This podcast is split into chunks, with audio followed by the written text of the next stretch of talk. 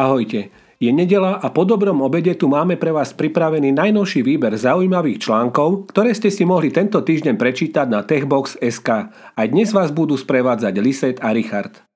V dnešnom podcaste sa dozviete, koľko zarobil za minulý rok Tim Cook, predstavíme vám top 6 filmov, ktoré sa oplatí pozerať v januári, Pozrieme sa na Dánov, ktorí chcú do roku 2030 lietadla bez fosílií. Pochválime políciu, že v roku 2021 vyvrátila 189 hoaxov a zamyslíme sa nad tým, koľko času trávime pozeraním do mobilov. Apple zverejnil výročnú finančnú správu pre Americkú komisiu pre burzu a cene papiere, z ktorej vyplýva niekoľko zaujímavých informácií týkajúcich sa vrcholových manažérov a riaditeľov spoločnosti. Najlepšie si podľa dokumentu minulom roku polepšil samotný generálny riaditeľ Tim Cook. Keďže Tim Cook minulý rok oslávil svoj desiatý rok v pozícii generálneho riaditeľa spoločnosti Apple, jeho odmeny vo vykáze bijú do očí spomedzi všetkých čísel jednoznačne najviac. Jeho celkové odmeny za rok 2021 dosiahli takmer 99 miliónov dolárov, z čoho jeho základný plat tvoril iba 3 milióny dolárov. Ďalších 82,3 milióna dolárov totiž Tim Cook obdržal vo forme akciových odmien a k tomu ďalších 10,7 milióna dolárov ako odmenu za dosiahnutie dlhodobých finančných cieľov spoločnosti.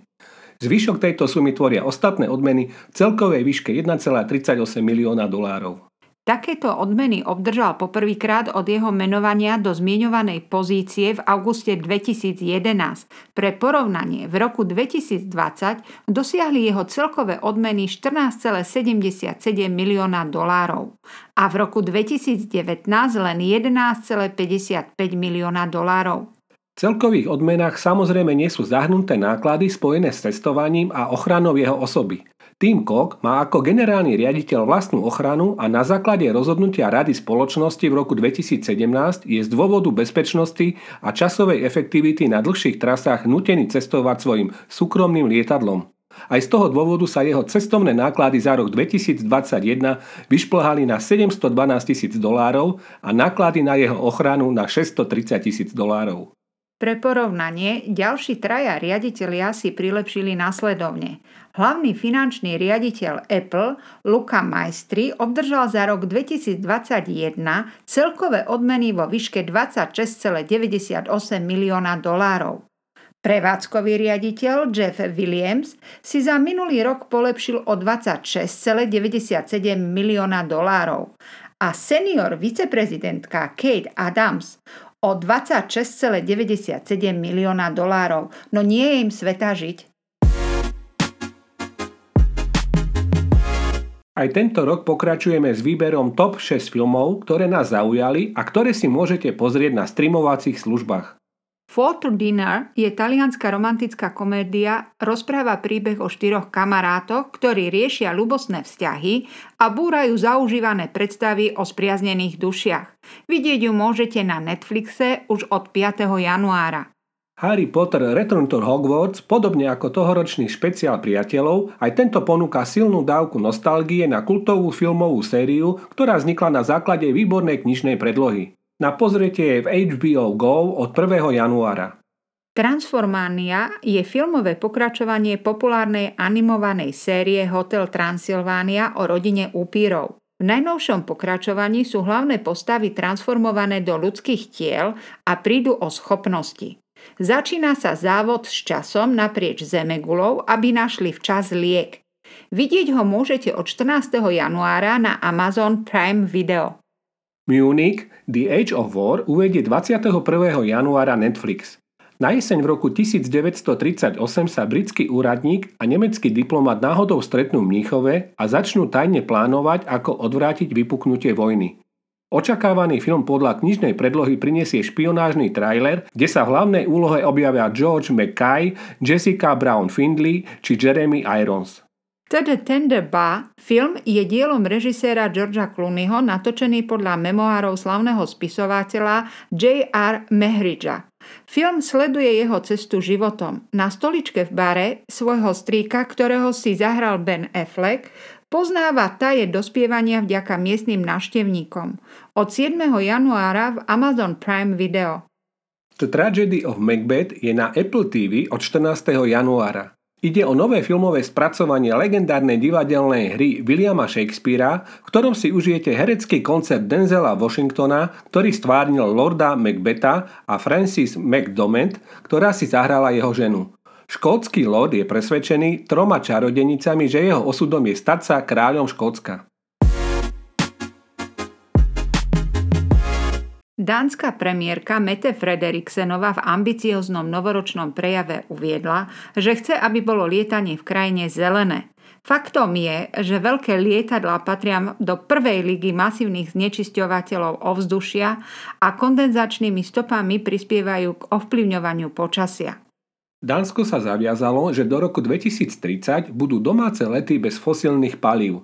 Tu prichádza na rad parafráza pripisovaná istému slovenskému expremiérovi. Nikto vám nedokáže splniť to, čo vám ja dokážem slúbiť.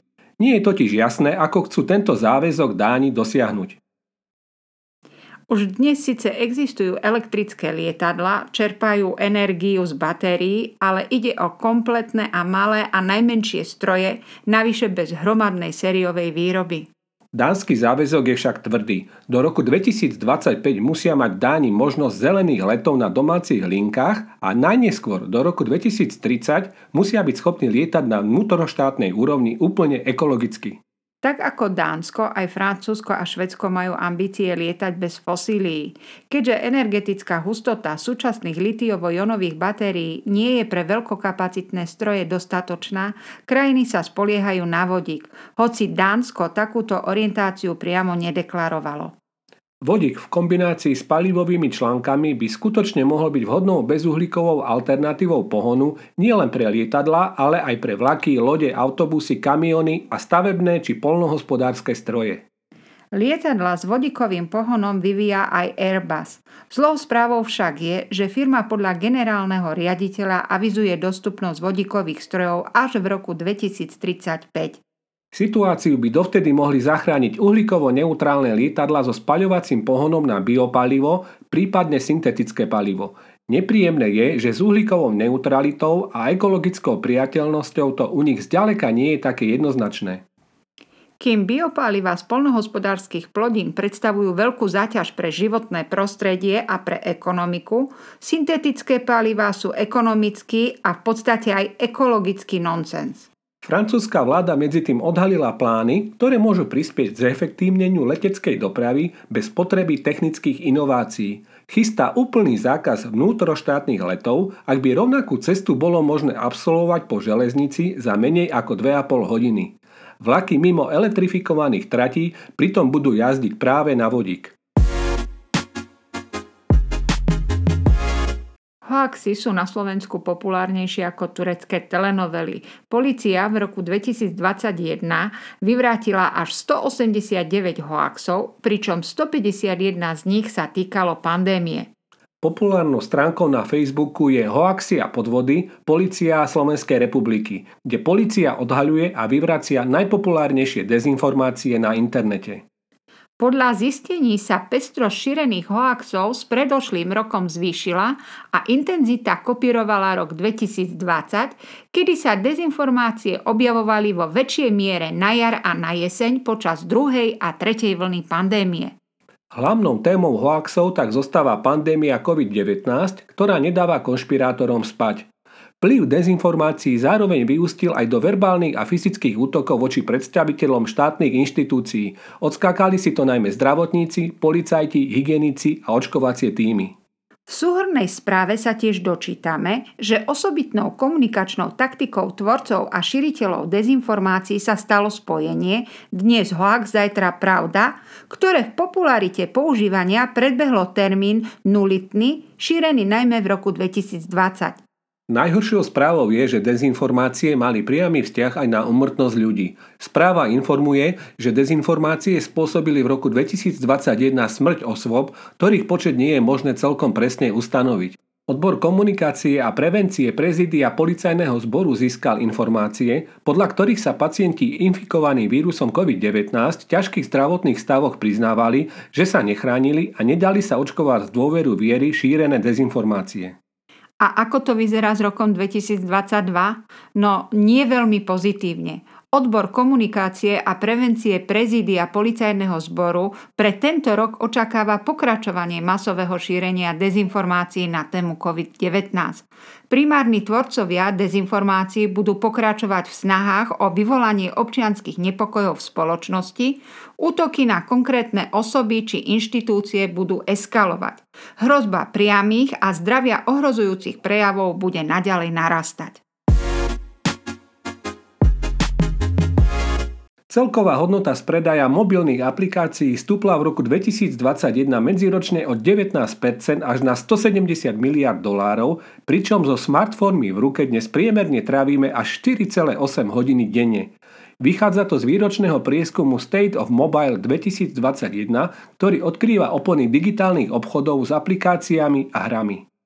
Podľa prieskumu analytickej spoločnosti App Annie trávia ľudia z desiatich monitorovaných trhov v priemere až 4,8 hodiny denne aktívnym používaním smartfónov, čo predstavuje zhruba až jednu tretinu času, ktorý sme počas dňa hore. V porovnaní s rokom 2019 ide až o 30-percentný nárast. Najviac času ľudia trávia v aplikáciách zameraných na komunikáciu a sociálne siete, na druhom mieste sú aplikácie zamerané na fotografie a videá. Mobilné hry a zabavné aplikácie sa umiestnili až na 4. a 5. priečke za kategóriou ostatné. Zaujímavý je aj pohľad na najpopulárnejšie aplikácie naprieč jednotlivými generáciami. Generácia Z v Spojených štátoch inklinuje najviac k aplikáciám Instagram, Spotify, Netflix, kým generácia Y obľúbujú viac aplikácie spoločnosti Meta. Generáciu X a baby boomerov zaujíma najviac počasie či nakupovanie. Celkovo bolo v priebehu roka 2021 nainštalovaných 230 miliard aplikácií a hier, čo predstavuje nový ročný rekord. Jeden z najväčších rastov popularity zaznamenal TikTok, v ktorom už ľudia trávia rovnaké množstvo času ako v aplikácii Facebook. Mesačne priemere až 19,6 hodiny. Zaujímavosti, hoaxy, nové filmy, zelené predsavzatia či informácie o miliónových platoch tvoria stále škálu zaujímav mnohých poslucháčov. Preto sme vám dnes urobili krátky prehľad za minulý rok. Už teraz pracujeme na zaujímavých témach, ktoré vám Techbox SK ponúkne opäť o týždeň. Ahojte! Ahojte.